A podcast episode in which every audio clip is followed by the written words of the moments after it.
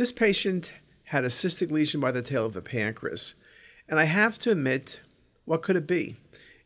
It's it could be middle-aged female, could be the MCN, mucinous cystic neoplasm, but they're usually in the body. It could be an IPMN, that's a possibility. Could be a cystic neuroendocrine tumor, but those usually have an enhancing rim. That cystic is not going to be lymphoma. This ended up being an oligocystic serous cystadenoma. So again, serous cystadenomas have a range of appearances, and at times they will fool you because they're just simply large cysts.